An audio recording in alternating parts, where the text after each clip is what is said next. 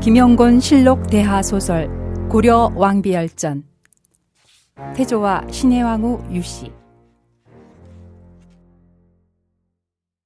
사내들의 눈에 이 자국이 보여서는 안 된다는 처녀로서의 본능도 작용했고 유장자의 외딸인 나를 죄까진 놈들이 어찌하랴 하는 배짱도 머리를 치켜들었으므로 항쟁을 해보는 것이다.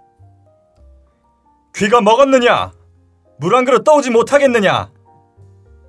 대꾸가 없자 화가 났는지 이번에는 쩌렁쩌렁 울리는 목소리로 호령을 한다. 갈 길이 바쁜 일행인 듯 마류에 탄채 고함만 질러대고 있는 모양이다. 대답을 할 리 없는 버드락이다. 집안이 집안인지라 다른 때에는 언제나 몸종 하나둘은 거느리고 집 밖에 나오던 버드락이었지만 오늘은 아무도 몰래 속치마를 빨기 위한 나들이였는지라 혼자 있다는 것이 불안하다면 불안할 뿐이다. 하지만 아래 것들처럼 지나가는 무사에게 물이나 떠다 줄 버드락이도 아니었다.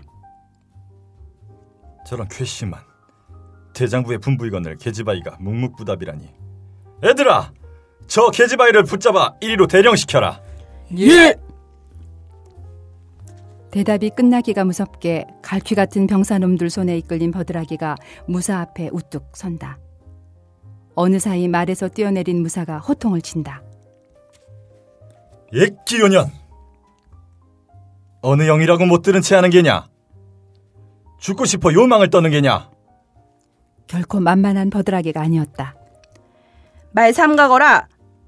버드나무굴 유장자 댁 따님이 졸개한테 물이나 떠다주는 산것으로 보였더냐? 뭐? 졸개? 무사의 눈에 번쩍 빛이 나는가 하는 순간이었다. 버드라기의 몸이 허공에 치켜들리면서 정신이 아찔해진다. 무사가 안아올린 것이다. 수양버들 깊은 숲을 헤치고 언덕 너머로 걸음을 옮기면서 무사의 노후하는 소리가 거세게 버드라기의 귀를 친다. 방자한 계집년이 졸개밖에 보지 못한 모양이로구나. 과연 졸개인지 맛을 봐라. 언덕을 넘어서면 한 길이 넘는 낭떠러지가 있다. 그 낭떠러지 아래에는 부드러운 잡초들이 무성하게 우거져 햇빛을 반긴다.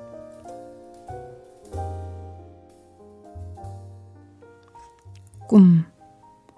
꿈 생각이 버드라기의 머릿속을 번개처럼 스쳐 지나가면서 오금이 꽉 눌어붙는다. 그러면서도 웬일인지 버드라기의 입에서는 사람 살리라는 고함 소리 한마디가 안 나왔고 낭떠러지를 내려뛸 때에는 혹시 무사의 품에서 떨어질세라 움킨 갑옷자락에 힘까지 갔다. 난폭하게 버드라기를 풀숲 위에 동댕이 친 무사가 치마폭을 빡 찢어 올린다. 다시 한번 치마 찢기는 소리가 귀에 들린다. 신라의 여인들은 치마만 겉치마 속치마로 껴입을 뿐 고쟁이나 속옷 같은 것은 입지 않았다. 몽골에서 온 풍속이라고 한다. 가냘픈 비명이 버드락의 입에서 튀어나온다. 처녀의 본능이라고나 할까? 두 손은 어느 사이 아래 그곳을 힘껏 가리었고 몸은 역가래처럼 꼬여 있다. 숨이 턱턱 차오른다. 하늘이 빙 한 바퀴 돌아 눈앞에 아물거린다. 버르장 머리 없는 계집에 물꼬를 내려다가 참는다. 유장다 땡딸이라고 했겠다. 하얀 설부. 일찍이 그 무엇도 범한 일이 없는 처녀의 아랫도리를 쓱 한번 살펴본 무사는 펄쩍 몸을 날려 낭떠러지 위로 사라진다. 말발굽 소리가 점점 멀어지고 이어 조용한 정적이 버드나무 우거진 언덕 아래를 감쌌다. 얼마나 시간이 흘렀을까? 겨우 정신을 수습한 버드라기가 몸을 움직여 보니 배 아래 하지는 멀쩡했고 치마만이 찢겨져 너덜너덜 너풀거린다. 꿈. 꿈 생각이 버드라기의 머릿속에서 다시 고개를 치켜든다. 해님 같은 붉은 불덩이가 아래로 해서 뱃속으로 들어오던 그 괴상한 꿈. 나는 이제 죽어야 해. 이름도 성도 모르는 무사한테 알몸을 보였으니 버드라기는 죽어야 한다는 생각뿐이었다. 그러나 해가 서산에 기울고 부엉이 우는 소리가 들려오자 무서운 생각이 와락 나서 버드라기는 집으로 몰래 숨어들었다. 죽긴 내가 왜 죽어? 잿간놈 보거나 말거나 무슨 상관이 있다고. 버드라기는 꼭 그 무사에게 일을 당하는 줄로만 알았다. 그러기에 치마 찌는 소리가 박박 귓전에 들려올 때 이미 정신은 아물아물 아물거리고 있었던 것이다. 한데도 천만 다행으로 그 무사는 훑어 살피기만 하였을 뿐 그냥 발길을 돌린 것이다. 그런데 한편으로는 이상하게 섭섭한 생각이 머리를 스친다. 못난 위인. 지가 졸개가 아니라고 큰 소리 쳤지만 졸개 맛도 못한 사나이가 아니면 그래 놓고서 그냥 발길을 돌려? 꿈에 불덩이는 뱃속으로 들어왔는데 그 무사는 그냥 살펴보기만 하고 가버린 것이 왠지 허전한 것이다. 천만 다행이지. 아니야, 못난 위인이야. 갈팡질팡 이런저런 생각에 잠기면서 방으로 숨어든 버드라기를 어머니가 보고 펄펄 뛴다. 이게 웬일이냐, 아가? 버드라기가 시치미를 뚝 떼고 대답한다.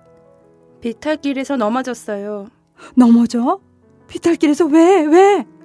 미끄러졌으니 넘어진 거 아니에요. 남들 알면 흉볼 테니까 조용하세요.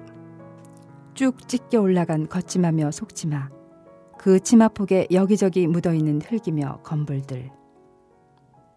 진짜 광평이한테 시집을 보내자니까 고집이더니 이 일을 어찌하누. 어이구 얼굴빛이 사색일세.